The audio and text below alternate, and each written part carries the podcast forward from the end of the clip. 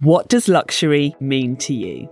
The word conjures up images of private jets, expensive watches, and the other trappings of exclusive and excessive wealth.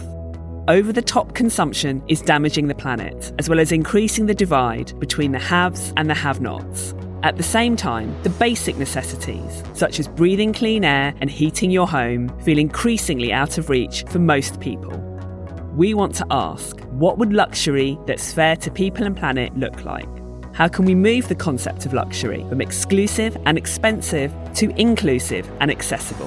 And could raising our collective ambition for public luxury offer a better quality of life for us all? We'll imagine what a luxurious public realm could look like and talk to experts to figure out some of the steps we need to take to get there.